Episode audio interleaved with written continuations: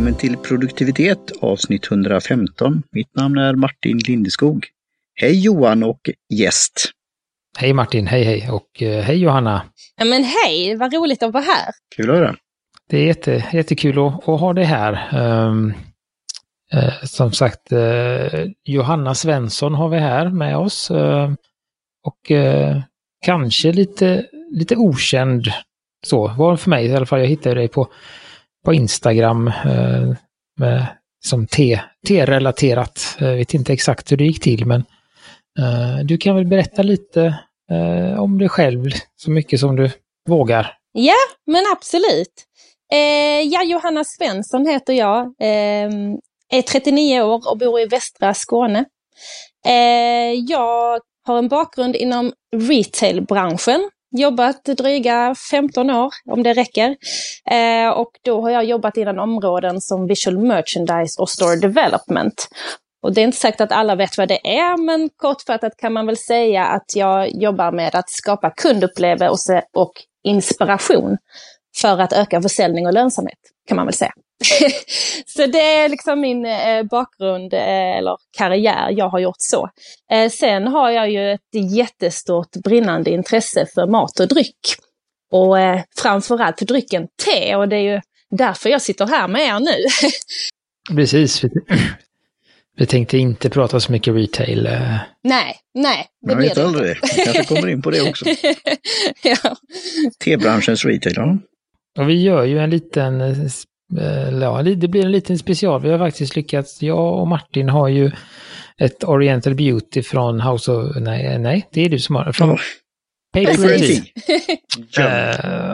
Är vi tillbaka på nu efter att ha varit lite... Och det är för att Johanna också hade en Oriental Beauty hemma, men från House of Tea då. Så att det ska bli lite intressant att dricka samma te fast annorlunda. Helt enkelt att se. Ja, precis. Se vad som kanske skiljer sig och så.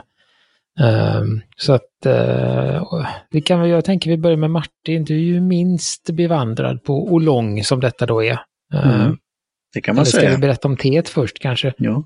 Jag är minst bevandrad, men jag troligtvis prövade rätt så tidigt, 92 när jag var i Taiwan, i Formosa. Så då drack jag, men på sistone då så är det mycket svarta te man dricker då, överlag. Så då är det ju intressant att se det här med oxideringen på det här teet då. Att det är väldigt nära svart. Och vi kommer nog komma in på ett annat, just det, Oriental Beauty, när vi kommer lite frågor lite längre fram då. För att ha en liten hållhake där. Jag gjorde det enligt Paper and Teas instruktioner. Och på mitt sätt då. Första dragningen då. 3 minuter och cirkus 90 grader. Och jag gjorde det i en gaiwan. Så det är så jag har gjort. Och när jag öppnade påsen så var det väldigt aromatiskt och god lukt. Jag gillar ju som sagt svarta teer och tittade på de fina bladen och så här. Så jag tycker det var kul att testa, och det har ju en väldigt, nu hoppar jag lite där, men färg, vi brukar ju prata om våra bärnstensfärger, så det har ju en väldigt fin, vacker färg. Så, och det är det enda jag kan säga då, det kan vara då med storleken på min gaiwan då, om vattenmängden. Det smakar rätt mycket, om jag uttrycker mig så då. Och jag drog det ju 3 minuter. Så det är min start. Brukar man ju dra kanske... I en gaiwan brukar man kanske dra 30. Precis. 30. Jag såg ju det på en sån här video. Men jag tänkte jag gör det på mitt sätt. För jag har inte den där som... Vi fick ju en liten instruktion från dig, Johanna. En sån kanna med en som tar bladen eller spiral. Ja, precis. Jag brygger ju i en glaskanna. Så bladen får veckla ut sig helt och cirkulera runt. Tycker jag funkar bra, men gaiwan funkar ju också jättebra. Det är bara ett annat sätt att brygga på. Det får väl bli det på inköpslistan på Paper and Tea eller på annat ställe då, för jag har ju vanliga tekannor som just svarta te, men då dricker jag ju den mängden, så det är ungefär en liter, och jag har väl mindre kannor också. Men just det där mellantinget då har jag inte inhandlat. Så därför blir det den här varianten som jag kör om. Nej, men jag har gjort lite olika. Jag tänker vi ska backa lite och berätta kanske lite mer om Oriental Beauty, eller som tror vi har druckit det tidigare eller pratat om det i alla fall. Det är ju ett te från Taiwan, alltså ett oolong-te, så att det är så då semi-oxiderat, och det här är väl lite åt det, ska man säga, mörkare hållet. 80%. Jag tror att de ligger på upp till 80, ja, de ligger runt, i och med att det är som sagt olika märken, så ligger runt 70-80% oxidering. Men vissa har också gjort någon form av, det inte, alltså någon, inte rökning, men någon form av liksom annan typ av upphettning också för att stanna oxideringen sen då, så att ibland kan man få en lite rökig smak i. Och sen är det då det här som då bitet av den här lilla gräshoppan som biter bladen och då utvecklar dem lite mer av ett ämne som ger den här söta smaken då. Kommer inte jag på vad det ämnet heter. Har du koll på det, Johanna? Vad det är de? Nej, det har jag faktiskt inte. Nej, det är ett speciellt ämne som tebladen då producerar för att... Ja, det hjälper väl igång alltså processen. Det är ju nästan som att det är en arbetare i teprocessen efter man har plockat det, kan man säga. Ja, men precis. Så det är ju en annan variant, kan man väl säga, på det där som de gör i Japan när de skuggar teet. Det är också för att det ska börja kämpa då och producera mer av de här, den här umami-smaken som man får i matcha och gyokuro. Så att det är väl lite liknande fast annorlunda. Att det, på grund av den här justeringen som sker av en gräshopps jakobiten eller vad den heter, så producerar teet en väldigt speciell smak då.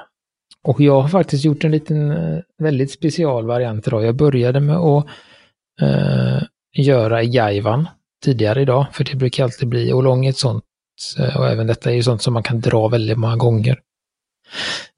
Så att 2-3 gånger kan man ju få minst i alla fall då, egentligen oavsett bryggteknik. Så att har du då en 2 deciliters kanna så kan du få ut 60 deciliter. Så att jag började med att göra gaiwan, som sagt. Tyckte inte att jag riktigt... Jag tyckte det var lite... Jag drog ju inte i 3 minuter utan jag drog i 30 sekunder tror jag. Jag drog ungefär på 90 grader. Tyckte inte att jag fick så mycket smak i det. Så därför har jag nu då gjort den andra metoden. Så att det här är ju då bryggning... 1,8 eller något, jag vet inte hur man räknar så, men så då tog jag 2 minuter 100 gradigt vatten i en 150 milliliters tekanna tror jag. Så att den varianten gjorde jag. Och det är ju en ganska, som sagt, du sa väl det, den här bärnstensfärgen, den är ju väldigt lik svart te i den. Så att ja, och hur mycket te tog du, Johanna, i din?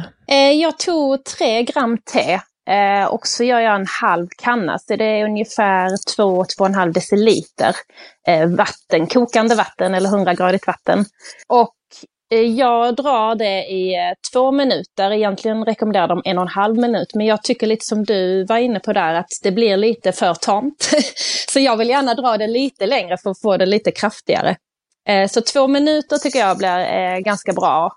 Och den varianten jag dricker från House of Tea, den har ju också den här bärnstensfärgen, men något ljus tycker jag ändå i färgen jämfört med ett svart te liksom. Och det har ju en oxideringsgrad på 70%, så att det är klart att det är kanske lite ljusare av den anledningen också, att det inte är fullt oxiderat. Och du har, jag såg att de hade flera här, du har den, kan man säga, klass som hade någon åldrad Oriental Beauty, men du har den vanliga. Jag har den vanliga, ja, varianten. Mm. Kan vi lägga med den här i också då, och den är från, så det som vi dricker, jag och Martin, det är från Nantou-provinsen i Taiwan, och det som Johanna dricker är från Kinshu-provinsen i Taiwan, från staden Emei. Så det är också olika områden, olika terroir. Ja, det är ju inte terräng, men det låter ju fint. På vinspråk så är det terroir. Jag tror det är så här. Och sen vad de är olika oxideringsgrad också. Det ska bli intressant att se vad vi kan... Vad ligger det i pris om vi hoppar dit då? Jag tog ju allt då på en gång. Jag tog det i 4 gram. Det är ju det vi har pratat om tidigare. I detta, det är 2 koppar. Men det är ju så smart förpackning och så. Och jag gjorde enligt instruktioner. Så jag fick ju väldigt mycket smak på 3 minuter. Men vad ligger den på jämfört med Johannas? Då är det ju den vi har, man säger, köper man från Paper and Tea så ligger det på 58 euro för 100 gram, alltså 600 kronor för 100 gram. 50 gram kostar 30 euro. Och hos House of Tea så ligger det på 159 för 50 gram. Så alltså... Är den dubbelt så... Ja. Det är 120 för 100 gram. Så att det är ju betydligt dyrare på House of Tea. Nej, Paper and Tea. De har så lika namn så att det är... Ja, precis.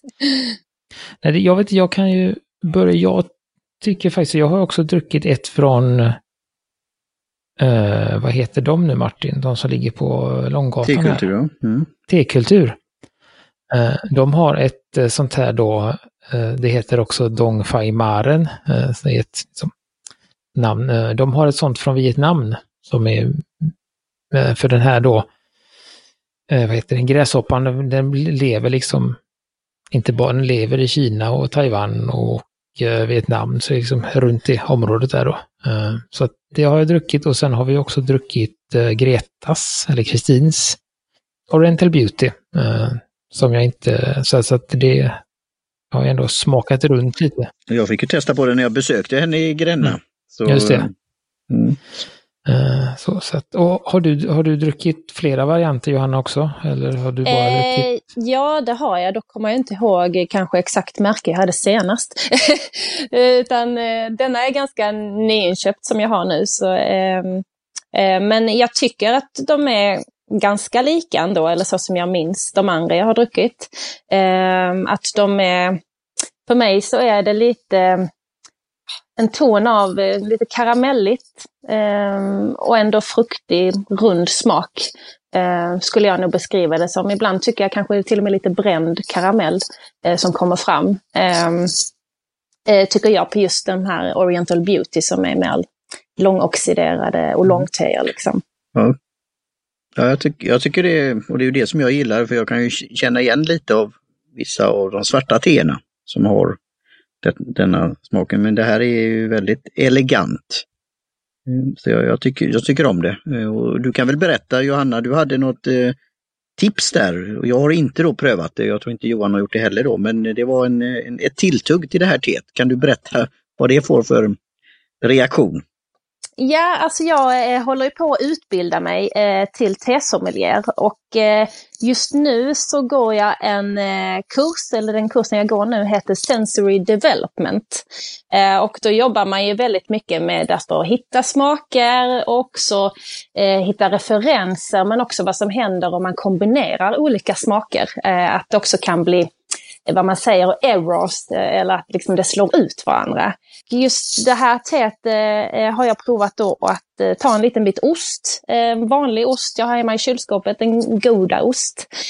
Går säkert bra med någon annan också, där man får liksom lite, vad ska man säga, fetma eller liksom...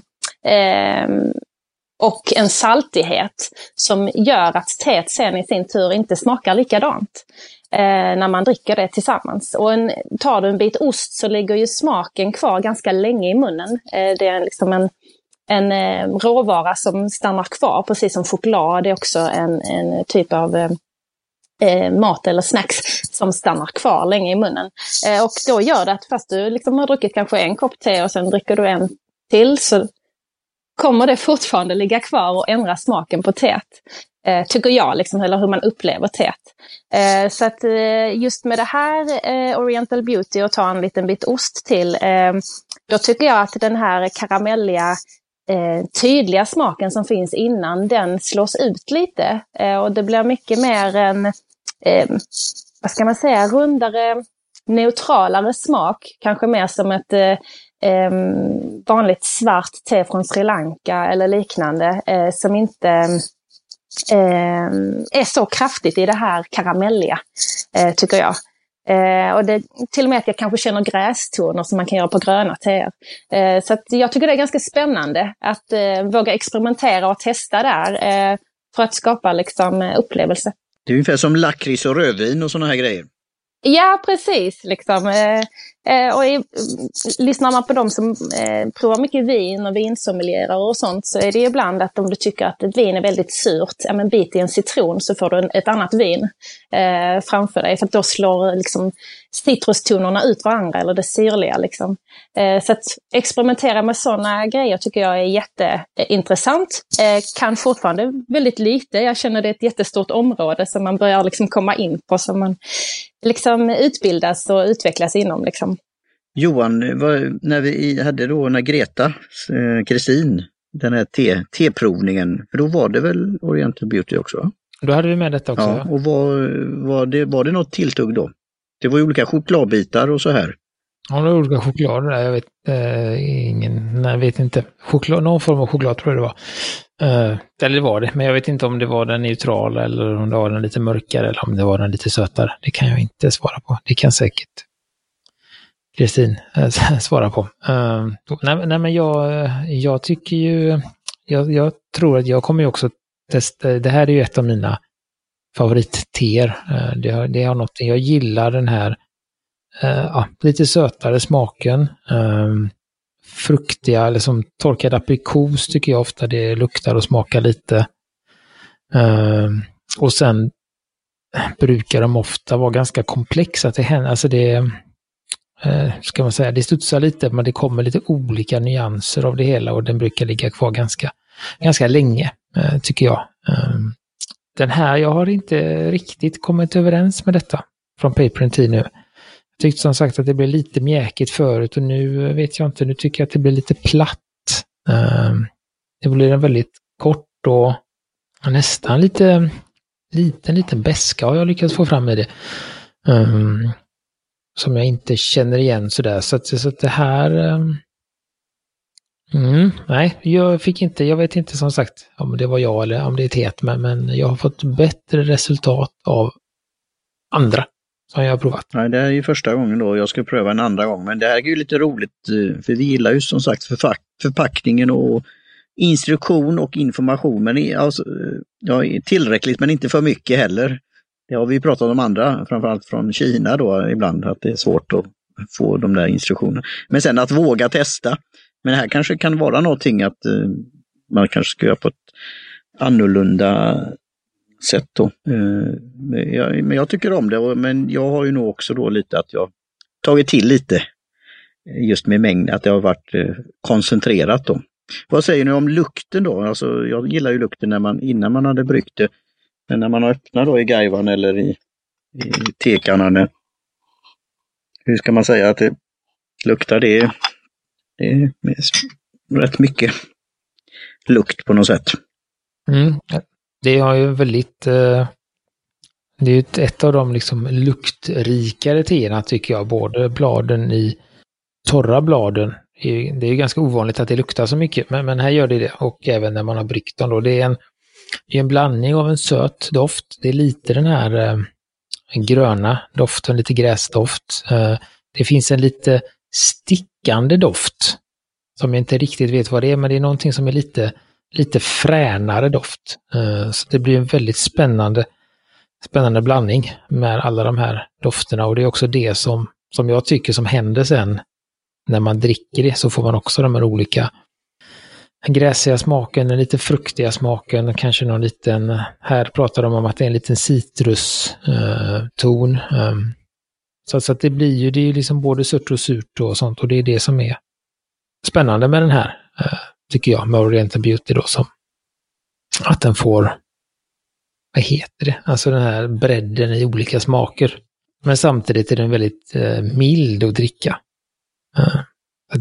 Den har ju ingen, ska man säga, stark smak eller så som vi pratar, inte så mycket bett i den som Poer eller ett Assam om man säger så. Jag som då dricker svart te och stora mängder, så tycker jag ju det här, jag gillar ju att ha lite avrundning då med mjölk eller sånt annat, och det har jag inte här då, men jag får ju ändå den svarta tonerna med just en annan nyans också. Så det, ja, det här är ju en favorit, och har man resurser till det och kan njuta av det här så är det, då är det väldigt på en sån här fin nivå. Så Johanna, har du experimenterat mer eller något annat du kan jämföra det här teet med? Ja, men jag var ju besökte Kristin i Gränna och hon bjöd på ett svart te som heter Yu-Chi-Chan-Cha, eller hur man uttalar det, som är ett svart te med en otrolig sötma och karamellig smak. Alltså det är väldigt kraftigt sött för att vara ett svart te liksom, utan att det är smaksatt.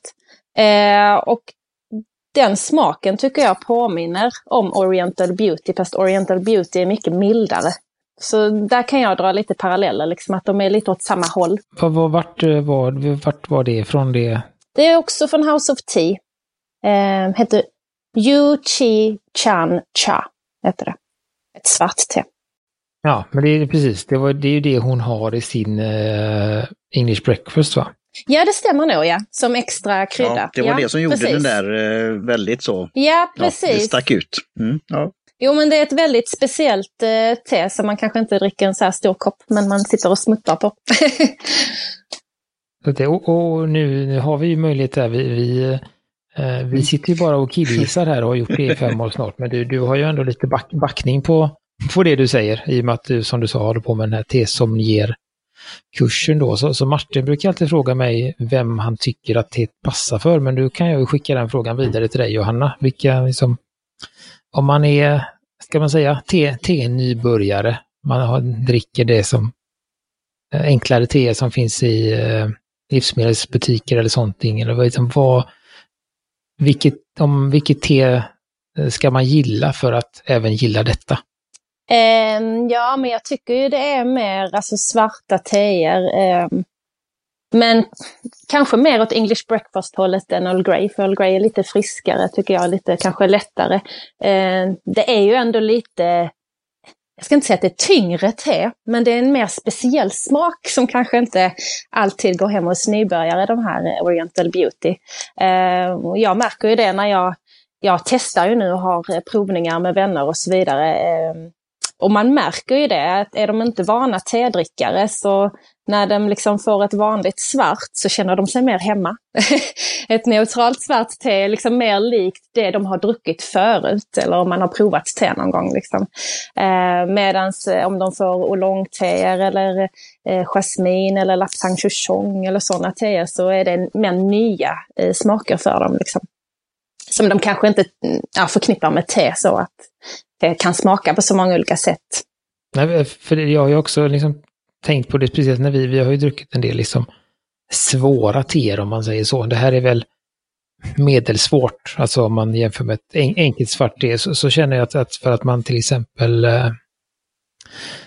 gyokuro igen, som vi drack för ett tag sedan, det är ju ett väldigt svårt te att ta till sig, och då behöver man egentligen ha druckit någonting emellan för att kunna ta, det blir för stort steg och gå från, ska man säga, vanliga teer till ett fint gyokuro. Då behöver man ha testat kanske en sencha eller testat något annat, fått lite vana för de där gröna smakerna. Ja, precis. Det är precis som jag bjöd vänner ganska nyligen på Genmaicha, som är ett grönt te med puffat ris eller rostat ris i. För att min man, han tycker det är så häftigt och han kan bli sugen på det på kvällen, eller så här, kan jag få det där risteet, säger han liksom. Så tänkte jag, men nu ska jag bjuda mina vänner på detta, jag tycker det är häftigt liksom. Men det blev liksom för stor kontrast för dem liksom. Det var för oväntad smak, tror jag liksom. Men däremot när de fick ett sencha så är det bara, men detta är ganska okej liksom. Så att man måste liksom bygga stegen, liksom börja med det lite mer neutrala, det lite mer lätta, och sen kan man kanske prova på det. Där har vi utmaningen i en annan dryck då, som öl. Det var som jag nyligen pratade med en från Irland ursprungligen, som nu är i London, i min podd Egonetkost. Just det här Guinness, att det är både öl och bröd i ett, att man blir fylls upp. Men det här genmaicha, jag har ju druckit det tillsammans till exempel till sushi. Och även serverat, det är en del som har serverat i det, så det är ju inte helt obekant, borde det inte vara. Fast det är ju väldigt speciellt, det är ju lite poppigt om man säger så. Men tycker man om popcorn och så här, så, men det är ju lite annorlunda. Och framförallt när man ser det då i en påse, vad är det där? Vad har ni lagt i det? Så jag förstår ju den, men det är väl roligt att våga testa, för det är ju ändå inte något farligt om man säger så, men det är lite annorlunda. Nej, precis. Nej, och de flesta tycker ju det är jättespännande. Liksom, gud, kan te smaka på det här sättet? Liksom. Det är inte riktigt de referenserna man har. Man kanske är mer van vid, alltså har man smakat te så har det varit smaksatt te, vilket är ju jättestort i vårt land. Varför vet inte riktigt jag, men det är ju jättestort. Så det är ju fredagsmys och söderblandning. Och... Vi ska gå till botten till det någon gång. Jag har en agenda här, men det vi hade varit intressant. Offline eller greenroom sen, men jag har en idé om detta.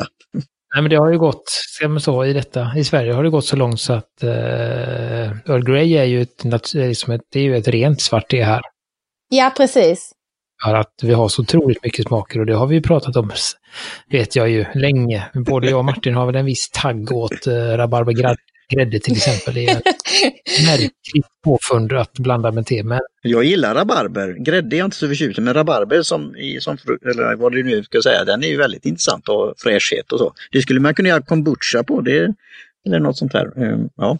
Jo, men det låter ju gott. Alltså jag ser framför mig att varför det säljer. Liksom. Jag som har jobbat mycket med försäljning. Men för mig är det ju inte te. Alltså jag vill nästan dela in det som att det finns örtte. Och så finns det smaksatt te. De här, alla söderblandningar och rabarber och vanilj. Och sen finns det riktigt te. som inte är smaksatt eller som är smaksatt på lite mer naturlig väg. Som jasmin eller nu genmaicha och så vidare. Jag vill nästan liksom dela in det i olika drycker. För att det är så olika. Du gjorde ju en fin bild där på Instagram, Johanna, i vinglas. Det tyckte jag var läckert.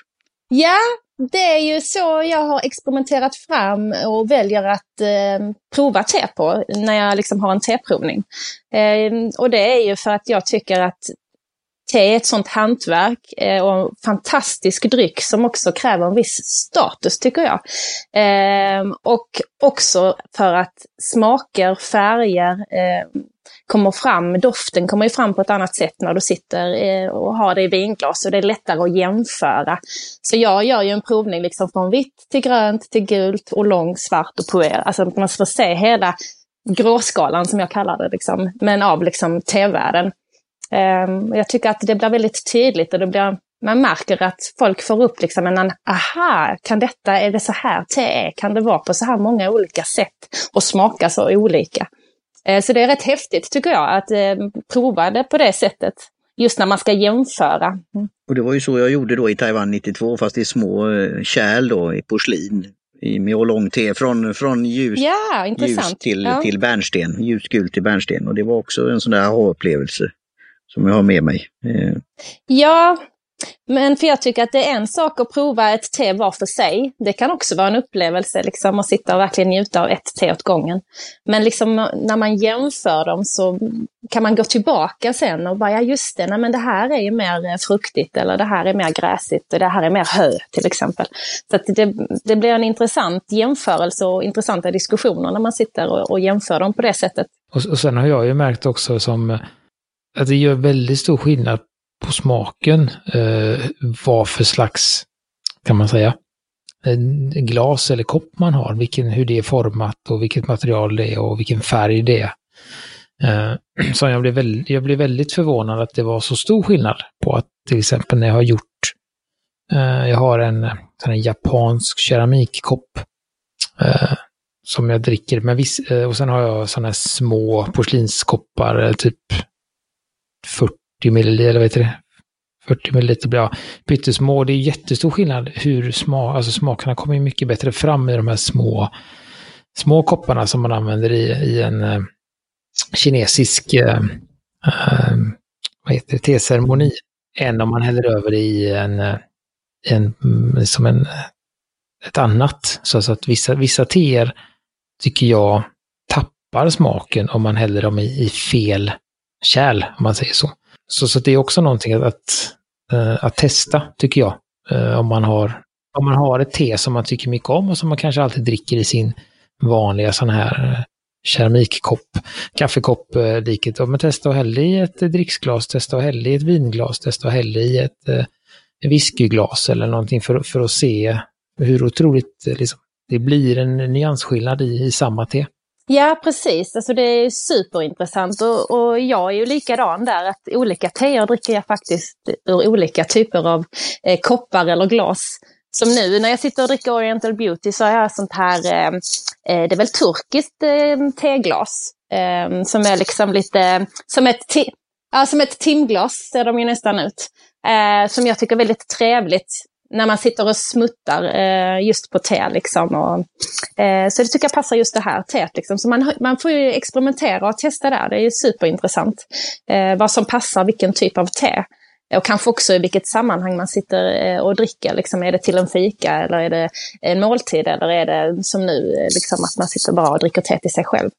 Och det där är ju den där lilla brasklappen då när vi pratar till våra lyssnare. För det kan ju både som är långt på resan och sådana som nybörjare då så kallat. Att ta det ni har och sen kan man utveckla det. För när jag tittade på inför den här bryggningen så hittade jag någon video. Och hur de gjorde då i gaiwan. Men det hälldes ju över i ett par olika kärl innan de drack det då. Och då var det där inför förberedelse. Jag blev lite stressad inför det. Men det såg jättevackert ut och trevligt. Men jag tänkte, nej det får bli så här. Men det är ju det som är fascinerande. För det är ju just vinglas eller whiskyglas som du säger. Eller andra kärl. Just även i kaffe och sånt där. Och ölglas för den delen. Så finns det ju väldigt många olika varianter. Så varför inte ska du kunna ha det när det gäller te? Ja, precis. Jo, men det är superspännande verkligen. Precis, och det är som du säger Martin där att man behöver ju inte kanske om man har ett te av lite bättre kvalitet så är det kanske lättare att känna de här skillnaderna, men det funkar ju också med, jag tycker ändå att man ska testa med det man har, speciellt om man har ett te som man är väldigt bekant med som man har druckit länge och vet hur det smakar och byta sak att dricka ur så är man ju mer. Men ska man säga, man har ju det mer i minnet hur det borde smaka och vad som skiljer sig. Men jag funderar på det när ditt intresse för te började, Johanna. Hur, liksom, är det något nytt påfund eller har det funnits lite där hela tiden? Nej, det har nog funnits med mig hela livet, höll jag på att säga, inte när man var barn. Men kanske från tonåren någonstans. Då började jag dricka te och tyckte det var jätteroligt att köpa olika te. Så jag kunde gå in i en tebutik och säga jag vill ha rött te, vad har ni? Liksom. Och så hade jag hört att det fanns grönt och så köpte jag det. Liksom, så här. Men jag grävde kanske aldrig på djupet vad skiljer de åt och så, utan det var mer att jag tyckte det var spännande att ha massa burkar och välja ibland liksom. Och sen har jag blivit en genuin tedrickare och det har väl växt på sig genom åren. Och man har köpt på sig dyrare och dyrare teer jämfört med vad man gjorde när man var ung. Så att det har bara byggts på. Sen har jag nog varit ganska ensam om att dricka te bland mina vänner och sådär. De flesta är ju kaffedrickare. Så att då får man ett påste serverat och jag dricker det absolut. Det är ju lite som mitt kaffe. Så jag är absolut inte kräsen på något vis. Men det blir ju en annan typ av dryck nästan än mot när jag dricker mina egna teer hemma. Så att nej, men det har funnits med jättelänge. Och sen har man väl blivit mer och mer nördig med åren. Johan har en bra tes där som han hade i förra avsnittet. Som, det kan vi också prata om mer framåt. Kan jag nämna det igen då? Så. Men jag har kört mycket, vad ska man säga, vardagste. Jag har min finsamling har tagit slut. Jag har beställt nytt, men det har varit fast i... Nu har det varit fast i Holland sedan i tisdags, så jag vet inte riktigt vad som händer där. Och då blir det att man får dricka de här påsteerna eller något sådär annat te. Men min tes är ju då att jag tycker ju att påste är ju motsvarigheten till pulverkaffe. Men skillnaden är ju att påste är ju det är ju helt rimligt att ge någon. Men pulverkaffe är inte... det har man, ska man säga, man har en högre lägsta standard i kaffevärlden än vad man har i tevärlden. Ja, precis. Så att, som jag sa, att om det kommer någon till mig och jag dricker te och de vill ha kaffe, då gör jag ju bryggkaffe till dem. Jag har ju inte liksom en sån här, bara ställer fram en burk med pulverkaffe. För jag, sådär. Så att det är en intressant, de har olika social status, fast jag tycker att de egentligen är ganska jämnbördiga. Men är det liksom inte lite, att det kanske är lite okunskap om te just i vårt land i alla fall? För jag menar, te dricks så enormt stor dryck i världen och dricks jättemycket. Men i Sverige så är kaffet mycket större.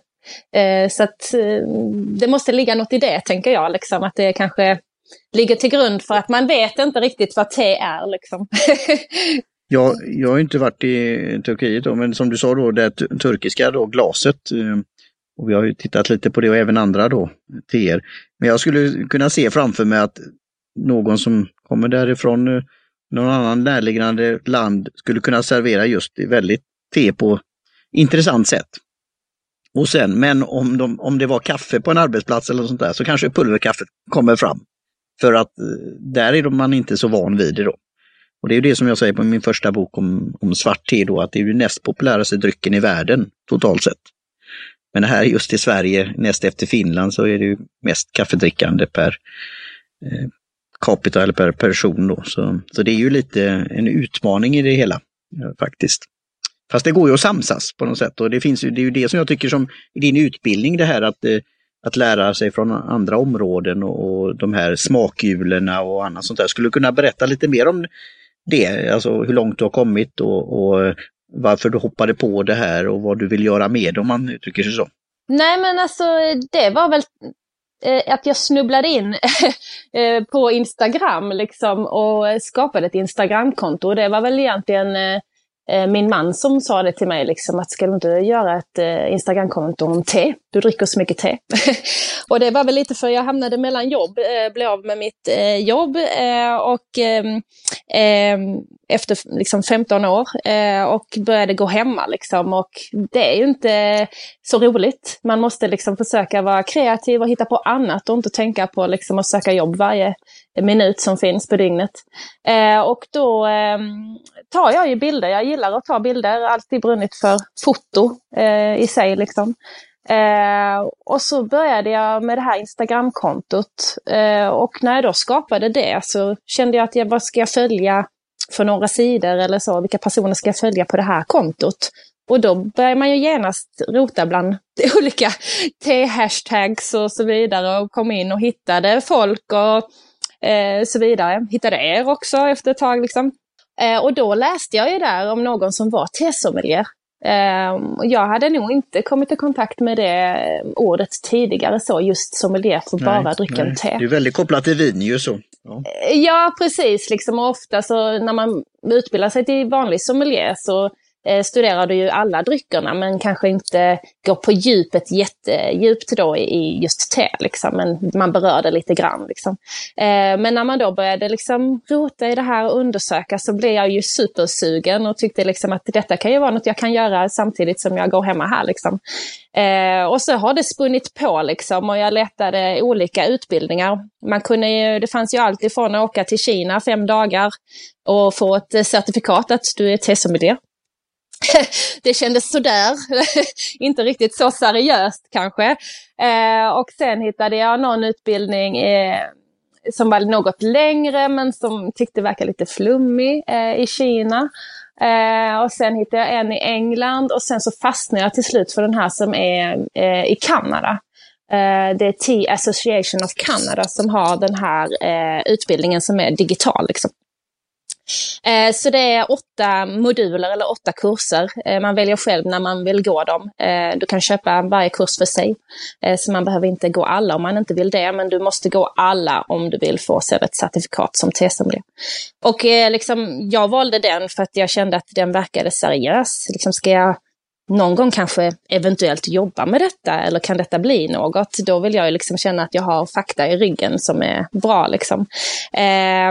Men den är ju verkligen seriös och gedigen. Alltså, det känns som att den tar aldrig slut. Nu är jag halvvägs. Men det är otroligt spännande och den är superbra. Verkligen. Så att det släpps material varje vecka som en kurs pågår, och då är det videos och det är material som man ska läsa igenom och plugga på, och sen så gör man tester och även provningar varje vecka, alltså dryckesprovningar varje vecka av teer. Så att man dricker väldigt mycket te. Smaka. Hur mycket tid lägger du på en dag ungefär på de här, på kursen, om man säger så. Så om man nu är intresserad, och jag är också intresserad, jag har ju pratat med dig tidigare om det här. Det här är ju en av de sakerna som jag har på min lilla bucketlist här. Ja, men allt hänger väl lite på alltså, hur lätt man har för att lära, hur lätt man har för engelska och förstå terminologin och så vidare. Jag tyckte det var lite svårare i början mot vad jag tycker nu. Liksom, när man kommit in i det på ett annat sätt.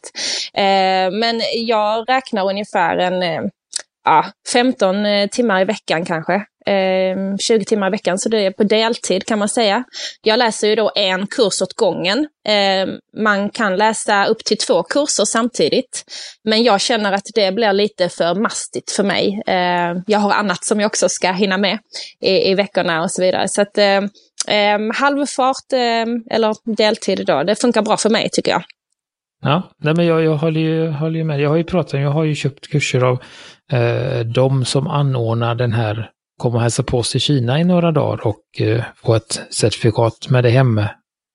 De har ju också gjort digitala kurser där de har liksom, det är ju, man får ett litet diplom att man har gått igenom kursen, men man blir ju inte sommelier, utan det är ju mer så där nafsa lite på det. Men den är, precis som du beskriver, den är extremt flummig ibland. Och de har jättemycket sådär, och det är mycket sådär, de säger lite, jag har 4 kurser, de säger lite i kurs 1 och sen så säger de, fast vill ni veta mer om det så får ni gå kurs 3 också. Och de har ju mycket baserat på den här liksom kinesiska örtmedicinen och yin och yang och 5 elementen då. Metall, det här teet är metall och det kan du inte dricka på hösten för att då är det någon annat element som stör det. Och så har de olika säsonger när man ska dricka vissa teer, och sen har de då olika klockslag när man ska dricka olika teer. Så att det blir liksom, man bara, när ska jag dricka vad egentligen? Hur blir det nu när vi har fått en timme? Det kan bli svårt. Mm. Ja, nej men sådär. Så jag tyckte också att jag hittade ju också den här kursen efter ett tag hos kanadensarna då, som jag också tyckte verkar liksom okej, men här får man lära sig, den är uppdelad framförallt, man kan liksom ta det i sin egen takt. Och det, som du säger, för de här, jag tror att det är ganska mycket att processa, alltså man kan behöva lite luft, om man säger så. Ja, alltså det är väldigt mastigt om man säger så. Det finns ju så otroligt mycket att lära om den här drycken, så att det är helt otroligt.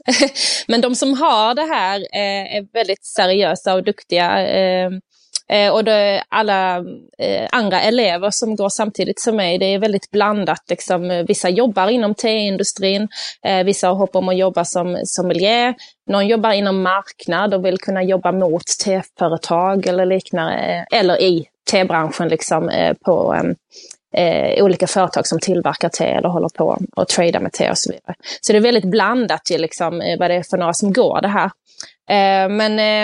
Men det är ju också liksom ett slutprov när varje kurs är slut, som är också ganska gediget tycker jag. Liksom, man ska hålla en live-presentation på Skype för sin lärare på 3-5 minuter. Man ska göra ett skriftligt test. Och sen är det ju ett blindtest av teer som du får i ett förslutet kuvert som du måste ha någon annan som brygger åt dig. Liksom. Så att de liksom har ju verkligen gjort det seriöst tycker jag, så man utmanar sig själv, får träna på att snacka om det man har lärt sig, och liksom också testa om man har lärt sig att smaka skillnad på teerna som har varit fokus för kursen eller så. Så att jag kan verkligen rekommendera dem, är superbra tycker jag. Kul, ja, det är bra. Då får jag lite att tänka på då. Dels har jag köpt den här kursen som Johan, för det var ju ett bra pris så kallat, men inte börjat med det speciellt. Men sen har jag ju då att jag stöder en som heter Being Tea, en patron som är från amerikanska motsvarande Tea Association, som har väldigt sympatisk upplägg då med teprovningar då via Patreon. Och nu ska hon då ha det på egen plattform här i framtiden då.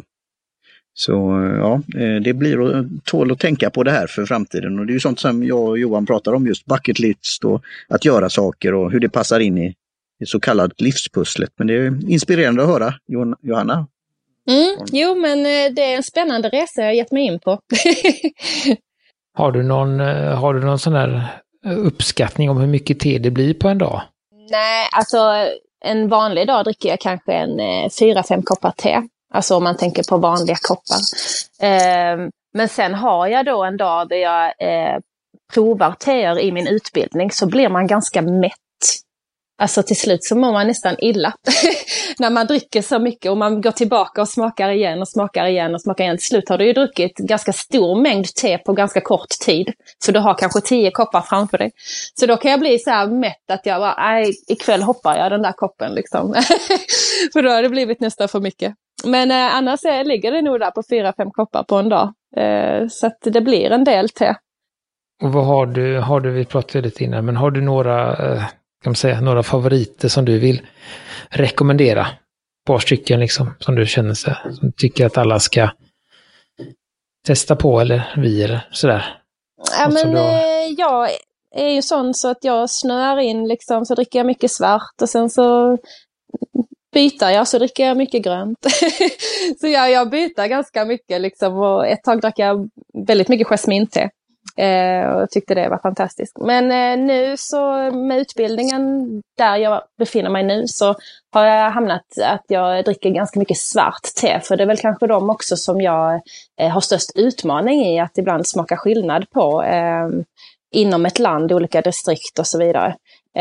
Men jag tycker att te från Sri Lanka är väldigt spännande. Och där finns ju klassiskt te, Nuwara Eliya, lite olika om man uttalar det, som är ett trevligt te tycker jag, särskilt för någon som kanske inte har druckit jättemycket te, men som ändå är ett lite finare te tycker jag ändå, och trevligt att dricka jämfört med att gå och köpa något i matvaruaffären. Och nu kom en annan till det, om man säger, för vi, eller jag i alla fall, jag försöker ju, eller mitt mål delvis med detta då, det är ju dels att liksom prata om olika teer och berätta lite om dem och få en liten större medvetenhet, men också att, som du säger, att lämna den här postet eller matvarubutiken, eller alltså det som är lättast att få tag på. Och vad har du någonting som du kan rekommendera? Alltså om man sitter där och dricker sin Lipton, vad det nu kan vara, men vill ta nästa steg. Har du någonting? Vad skulle du? Det är, alltså smak är ju ganska personligt, så det är ju lite svårt. Liksom. Men jag tänker liksom, börjar man med svarta teer, liksom, att man kan gå in i en teaffär och bara säga, jag vill ha något som inte är smaksatt, jag vill ha ett neutralt svart. Vad har ni liksom? Och då kanske man vet själv att om man är en person som gillar att ta honung i teet till exempel, vilket jag inte gör. Men då kanske man är en person som gillar lite mer sött. Så finns det ett neutralt svart te som är lite mer åt det söta hållet? För det finns ju liksom ett spektra av neutrala teer, men som smakar helt olika. Och jag tror det är det man inte vet som vanlig kund, alltså som inte är en jättestor tedrickare, att det kan smaka väldigt olika fast det är ett neutralt svart till exempel. Och annars tänker jag liksom börja med, vill man prova grönt, börja med sencha-te som är japanskt ångat te. Det är också väldigt milt tycker jag, men helt annorlunda mot ett svart liksom. Men sencha-te kan ju jag dricka så här mellan måltider. Om jag har ätit en middag och är riktigt mätt, nästan för mätt, då kan jag ta ett litet glas med sencha te, och så känner jag att mättnadskänslan försvinner. det är så här trevligt, så det kan man dricka lite när som helst, tycker jag. Det är så här. Och där är det också väldigt bra, tycker jag, men just med sencha att även en, alltså det är nästan, det är ett bra te att börja med, och även, det finns ju återigen där, det finns ju enklare sencha och det finns dyrare sencha. Men att de enklare sencha är oftast bra att börja med, för de är lite mer, ska man säga, lite mer förlåtande. De har inte så mycket alger och umami och de här svåra smakerna, utan det är otroligt milt, och det är inte heller den här liksom bitterheten eller gräsigheten som kinesisk grönt te har, så att det är jättebra tips faktiskt. Ja, att ta och det som är viktigast där, om man inte kan så mycket om te, det är väl att tänka på att inte dra det för länge, för då blir det beskt liksom. Så gröna teer är ju lite känsliga. Ja, och inte 100 grader utan 80 grader. Ja, precis. Max en minut första gången, så är man i hamn sen. Så att, ja. Mm. Nej, men det är väl lite tips så om man är nybörjare där.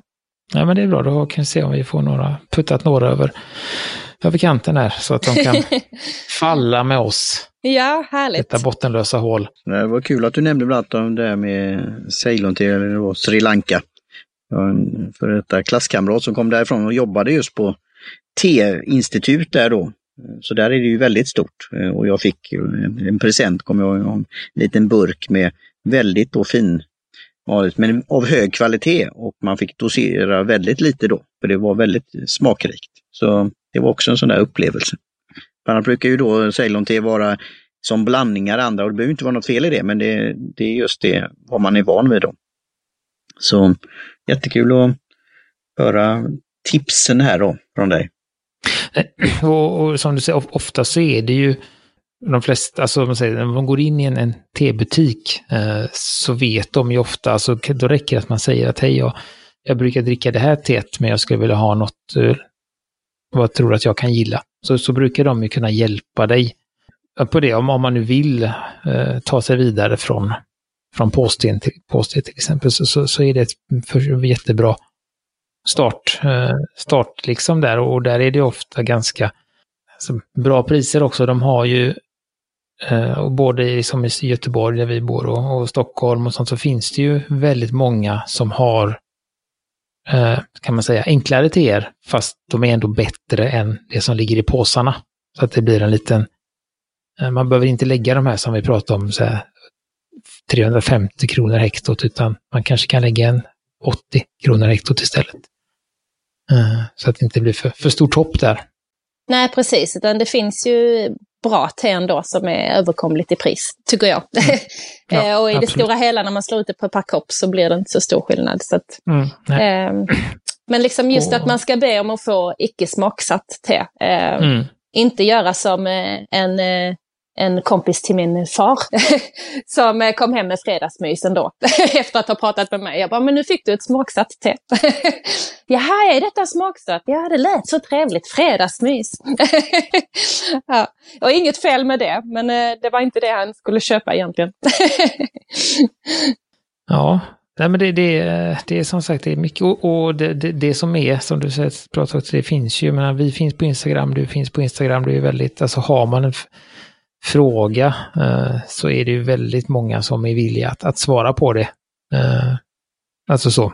Jag har fått jättemycket hjälp av olika personer. Om det är någon som, jag ser en intressant bild med en liten intressant text, så frågar man mer om det, så brukar de vara jättehjälpsamma. Så att våga fråga om det är någonting man undrar över eller inte förstår eller så. Det finns ju många i Sverige och det finns jättemånga utomlands. Så att det tycker jag också, att man ska liksom våga testa nya teer, men våga också fråga.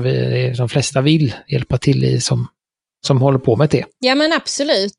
Eller dricker mycket te. Så att, som sagt, både du och även Nadja då, som vi pratade med för ett tag sedan på Tea Ground Sweden, hon har ju varit väldigt liksom villig att dela med sig av så, för att det finns ju, som du säger, det finns ju så många genrer också. Så att det gäller det också att hitta liksom, är det så att ni dricker ett sencha och inte gillar det, då behöver det behöver inte vara något fel med det, utan det finns ju andra liksom, då kanske man ska gå in på örter, eller man kanske ska gå in på, alltså det finns Ja, så det finns hur mycket som helst. Det är liksom en fantastisk värld egentligen att ge sig in i och hitta vad man själv tycker om liksom, och gillar att dricka. Otroligt brett sortiment finns det ute där. Så att bara fråga på så hjälper vi till. Precis, och så kan man ju så här, försöka så gott det går hjälpa och leda i rätt riktning. Då ska jag fråga, en kort fråga då, och det kanske vi har en lång utläggning, men det kan vi fortsätta så fall någon annan gång. Men hur kom du på hashtaggen och även din användarnamn Precious Tea och även beskrivning över Tea Garden Vintage? Ja, nej men alltså man ska starta ett konto där på Instagram så ska man ju ha något namn och liksom, jag vill absolut ha något med te och jag provade nog ett par olika men så är de ju upptagna de här namnen liksom. Och så tänkte jag så här, vad är te för mig? Men för mig är det min lilla skatt. Så tänkte jag, men precious, det är liksom som en skatt. Och jag tycker liksom att det också kan kanske lyfta fram liksom att jag vill ju gärna sprida kunskap om te liksom, och inspirera andra att dricka te. Och då tyckte jag att precious tea passade väldigt bra liksom. Så det var väl så den kom till. Sen Tea Garden Vintage. Jag spenderar mycket tid i trädgården. Älskar att odla. Så att, och te är mitt mål härnäst att prova på att odla. Och vintage, jag älskar gamla grejer som har en historia. Jag älskar gå på loppisar. Så det är väl lite bara vem jag är. Sen har liksom kontot utvecklats i en riktning liksom, så jag kanske inte har med så jättemycket loppisfynd och sånt alltid liksom. Så det får vi se om det ska ändra sig framåt liksom. Men målet är liksom att inspirera med mina koppar te som jag dricker hemma och utbilda folk i den här tevärlden som finns. Så det hoppas jag inspirerar liksom, och att jag verkligen kan sprida mer kunskap. Johan, du har ju en del i vårt namn där, produktivitet då, den här Göteborgsvitsen där. Får vi med den också tror du? Planering att göra-lista och med mera. Ja, jag vet inte, nej men det blir så mycket annat. Du får komma tillbaka, Johanna, tror jag. Ja, du får komma tillbaka. Ja, jag kommer gärna tillbaka och prata med er, det är supertrevligt ju. Nej, men vi brukar ju försöka prata lite om produktivitet och sånt också, men nu blir det så himla roligt med teet här. Så att... ja, och det är sånt det händer när jag och Johan pratar också. Du har jag kanske inspirerat. Jo, det har du verkligen gjort. Ja. Så... och då kan man prata om inspiration. Är det något när det gäller framtiden? Du har ju pratat om det här om vad du kan applicera dina kunskaper då i framtiden. Och väldigt, jag tycker på ett positivt sätt att göra något av en hobby som kan då bli och som är en passion och som kan utvecklas. Det tycker jag är väldigt sunt och optimistiskt och positivt. Så är det något, är nu den här resan du har någon du har träffat på då i cyberspace här? Någon du skulle vilja lyssna på eller vi ska kunna fråga om de vill vara som gäst då? Ja, men alltså det hade ju varit spännande med en riktig sommelier som pratar ännu mer om smak, eftersom jag är inne i det nu liksom.